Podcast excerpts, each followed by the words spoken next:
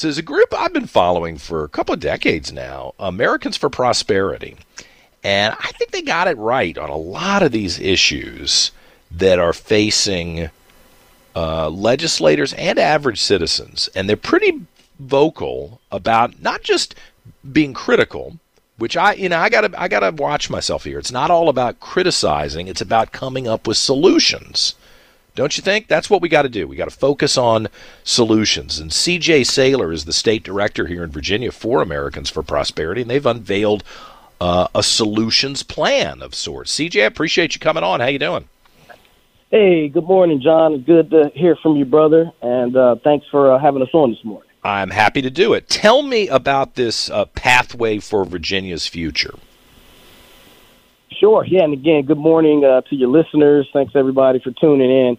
Um, the pathway for Virginia's future uh, is Americans for Prosperity uh, vision, uh, long term, uh, but we're launching it uh, this year. And it really, John, talks about a lot of things that, that you care about uh, and a lot of your listeners care about, I believe, is, you know, unleashing freedom and opportunity to create the future we deserve.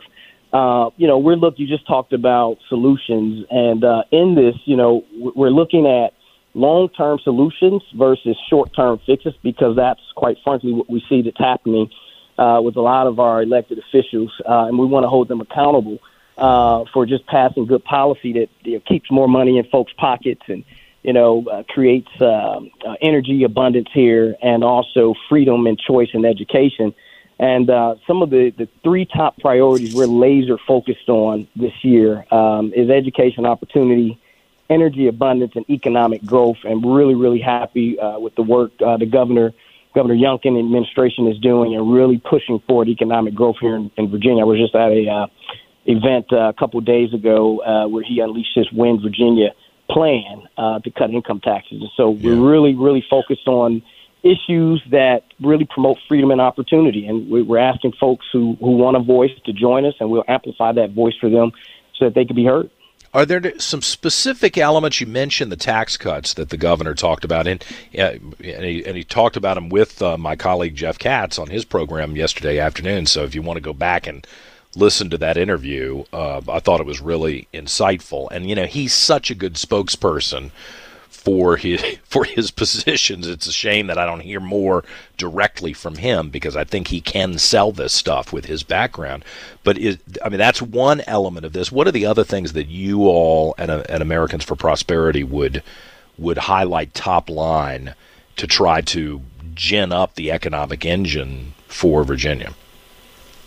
Well, definitely, you know, John, we got to start with with tax cuts, especially the income tax. Um, you know, I mean, you see, we see. I mean, my family right now. I got a 11 month old daughter, and uh, you know, we're really starting to uh, get into purchasing items and and you know trying to just live out the the American dream here with our daughter. And uh, inflation is just killing us. Yeah. The gas prices, and so you know, we get some good tax cuts here uh, in the Commonwealth. Um, you know, everyday families uh, that that are struggling with these prices uh, by putting more money back into their pockets uh, can just help them live live a life more abundantly and and do the things that uh, people enjoy doing. So we want to start uh, looking at that income tax uh, uh, cut uh, as something uh, to to push forward. Mm-hmm. Uh, just yesterday, I saw you also mentioned just uh, with Delegate Ware, we were able to uh, get some passage on income tax reductions. Um, just I think yeah yesterday which we were happy to see uh, went through uh, in the uh, House. Well, good. Uh, the, the, tax cuts, especially when you start looking, as as Mark Obenshain, the senator, mentioned before you came on, when you look at Tennessee and you look at North Carolina, uh, we're being passed over because a lot of these other states have incentives, and they're financial incentives for people to take their businesses and their monthly check and live in another state. We got we got to pay attention to that. You know, uh, C.J. Saylor's with us from Americans for Prosperity, the state director of that organization, and I posted on my Facebook page yesterday Tommy Branin, the supervisor in Henrico, unveiling this plan to uh, put solar panels.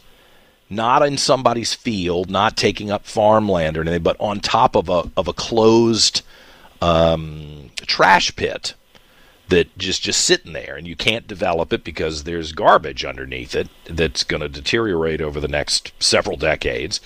And I thought, you know, here you got a, a, guy who I don't know if he runs as a Republican or not, but who's who's pretty conservative, who is looking for a way to appeal to the environmental sensitivities of a lot of his constituents in Henrico County, people who may normally vote Democrat. And I was surprised how they're still beating up on the guy. I'm thinking, what more could you possibly want but somebody who will sit with you at the table, take six years to try to come up with a plan that does go green and doesn't harm anyone, doesn't take anybody's property. It's very unobtrusive. Nobody's going to see it. This seems like like the perfect solution that lefties would embrace and they still are beating up on the guy and I'm thinking he's done exactly what you wanted him to do. Is when you when you talk about those types of issues, what what are you all flagging as solutions for Virginians?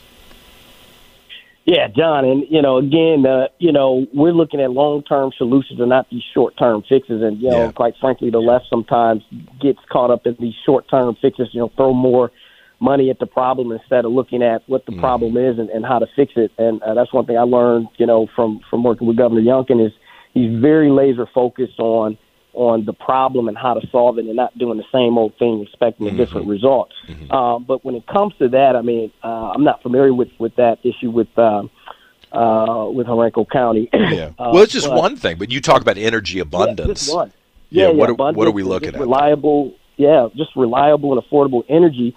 You know, it's just it's just critical. Uh, you know, one thing in particular that we're looking at supporting uh, the the Youngkin administration on uh, is the uh, you know pushing back against the regional greenhouse gas initiative tax, you know, right. known as RGGI.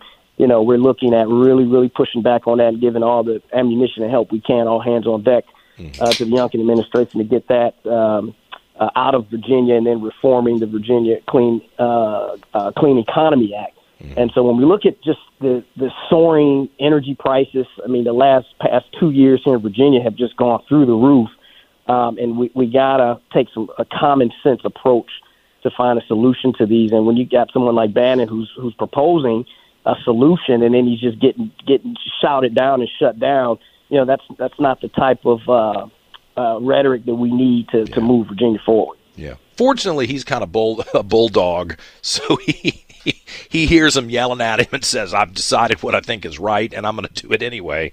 And I kind of admire that. Um, we need more leaders who are you know, not capitulating to the mob, but making thoughtful, uh, analytical decisions about the future and pushing forward on them. I also note in your proposal you're talking about education opportunity, and that has dominated a lot of our conversation uh, of late because. I, you know, I, I'm a product of the Henrico County Public Schools and, and a private school, St. Christopher's for high school.